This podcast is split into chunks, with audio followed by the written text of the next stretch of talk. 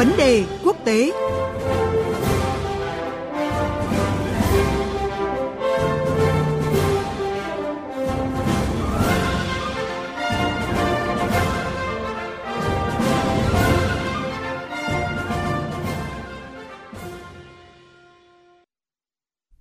Quý vị và các bạn đang nghe chương trình theo dòng thời sự trên kênh VV1 của Đài Tiếng Nói Việt Nam và ngay bây giờ là nội dung của chuyên mục Vấn đề quốc tế với phần trình bày của biên tập viên Quỳnh Hoa. Vâng, thưa quý vị và các bạn, là Tổng thống Afghanistan sẽ có chuyến thăm Mỹ vào cuối tuần này. Tháp tùng ông Ashraf Ghani trong chuyến thăm Mỹ lần này có ông Abdullah Abdullah, nhân vật đóng vai trò quan trọng dẫn dắt tiến trình hòa bình tại Afghanistan – theo người phát ngôn Nhà Trắng Jen Psaki, thì chuyến thăm là nhằm khẳng định mối quan hệ đối tác bền vững giữa Mỹ và Afghanistan và thời điểm quan trọng đối với tương lai của nước này sau khi Mỹ rút quân. Cũng theo người phát ngôn Nhà Trắng thì chính phủ Mỹ cam kết hỗ trợ người dân Afghanistan và tiếp tục gắn bó sâu sắc với Kabul để đảm bảo đất nước này sẽ không bao giờ trở thành nơi trú ẩn an toàn cho các nhóm khủng bố gây ra mối đe dọa cho Mỹ. Dự kiến thì trong chuyến thăm tới Mỹ lần này, Tổng thống Mỹ Joe Biden và Tổng thống Afghanistan Ashraf Ghani sẽ có cuộc gặp đầu tiên tại Nhà Trắng để có cái nhìn rõ hơn về chuyến thăm Mỹ lần này của Tổng thống Afghanistan. Ngay bây giờ, mời quý vị và các bạn đến với những phân tích của phóng viên Phan Tùng, thường trú Đài Tiếng Nói Việt Nam tại Ấn Độ. Thưa anh Phan Tùng ạ, kể từ khi quân đội Mỹ rút quân hồi đầu tháng 5 vừa qua, lo ngại về an ninh Afghanistan ngày càng gia tăng với các vụ giao tranh ác liệt giữa các tay súng Taliban và lực lượng chính phủ. Trong bối cảnh như vậy, chuyến thăm tới Mỹ lần này của Tổng thống Afghanistan nhằm mục đích gì? Thưa anh. À, như chị đã nói thì à, Tổng thống Afghanistan Ashraf Ghani và Chủ tịch Hội đồng Hòa giải tối cao quốc gia Abdullah Abdullah đã rời thủ đô Kabul hôm qua để tới Washington DC gặp Tổng thống Mỹ Joe Biden. Đi cùng hai lãnh đạo cao nhất của nhà nước Afghanistan còn có Phó Tổng thống thứ nhất, Cố vấn an ninh quốc gia, Bộ trưởng Ngoại giao và đại diện Afghanistan tại Liên Hợp Quốc. Trong thông cáo ngày 20 tháng 6, Nhà Trắng cho biết là Tổng thống Joe Biden chào đón các nhà lãnh đạo Afghanistan để thảo luận sự hỗ trợ của Mỹ đối với Afghanistan và tiến trình hòa bình đang diễn ra tại quốc gia Nam Á này sau thời điểm ngày 11 tháng 9, khi quân đội nước ngoài chấm dứt sự hiện diện ở Afghanistan.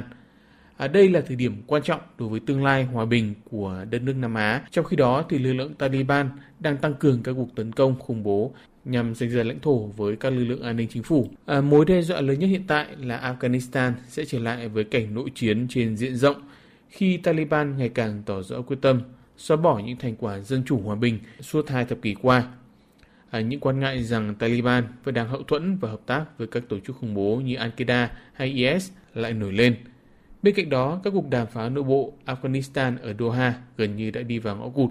Đây chính là lúc chính phủ Afghanistan cần một sự đảm bảo của Mỹ rằng sẽ vẫn hỗ trợ đất nước này giai đoạn hậu rút quân.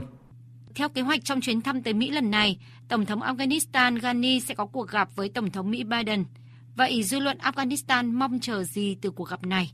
Thưa anh Phan Tùng.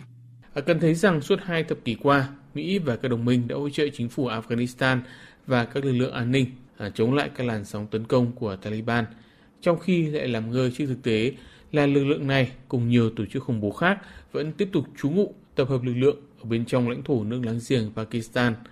À, chính vì thế thì Taliban đã sống sót và trở nên mạnh hơn suốt nhiều năm qua.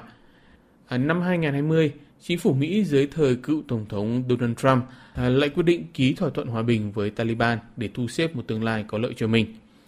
Thỏa thuận này thực tế chưa mang lại bất kỳ hy vọng hòa bình nào cho Afghanistan, ngoại trừ việc nâng vị thế của Taliban từ một nhóm khủng bố trở thành một đối tác chiến lược ngang hàng với Mỹ. Đây chính là một điểm bất lợi cho các cuộc đàm phán hòa bình trong nội bộ quốc gia Nam Á này.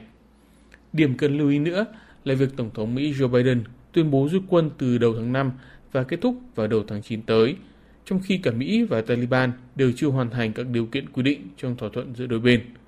Hòa bình ở Afghanistan giờ đây như một tấm áo vá dở. Thậm chí quyết định mang nặng tính chính trị của Tổng thống Mỹ không phải là điều mà các quan chức tình báo và quân đội Mỹ mong đợi. Còn chính phủ Afghanistan đang cần đòn bẩy của Mỹ để giành chiến thắng trên bàn đàm phán và cả trên chiến trường với Taliban. À, trong bối cảnh 50% lãnh thổ Afghanistan nằm dưới sự kiểm soát của Taliban và các nhóm khủng bố xuyên quốc gia. An ninh ổn định sẽ tiếp tục là thách thức lớn với cả chính phủ Afghanistan hiện tại và cả với khu vực. À, trong một cuộc trả lời phỏng vấn kênh CNN gần đây, Tổng thống Afghanistan Ashraf Ghani cho rằng việc rút quân Mỹ không hẳn là cơ hội hay mối đe dọa với bất kỳ ai. Đây là thời điểm bắt đầu sự bất định, mà ở đó cần có sự quyết tâm và giải pháp đúng để đưa Afghanistan trở lại với hòa bình.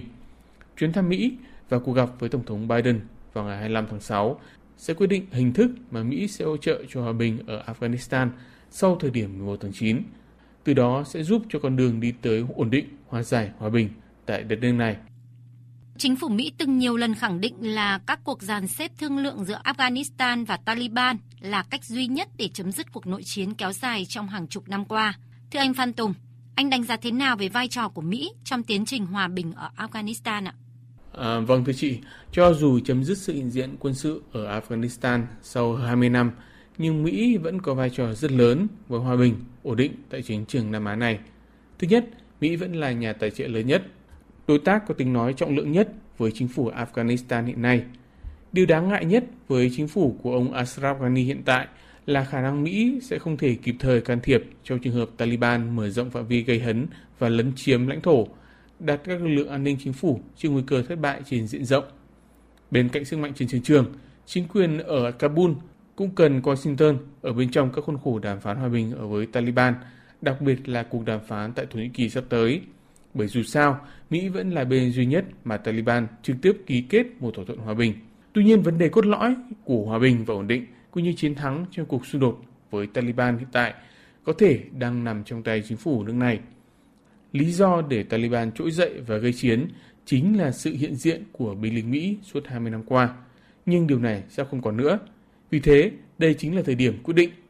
Chính quyền của Tổng thống Ashraf Ghani sẽ phải tập hợp cho được đông đảo các thành phần trong xã hội từ các tầng lớp trí thức, đảng phái, các nhóm sắc tộc trong cả nước nhằm chống lại sự trỗi dậy bạo lực của Taliban. Muốn đạt được điều đó thì bộ máy chính quyền phải gạt sang bên những bất đồng phe phái, phải làm sạch được nạn tham nhũng và chứng tỏ khả năng điều hành. Chỉ khi xác lập được tính chính danh, sự đoàn kết của người dân sẽ giúp đẩy lùi Taliban.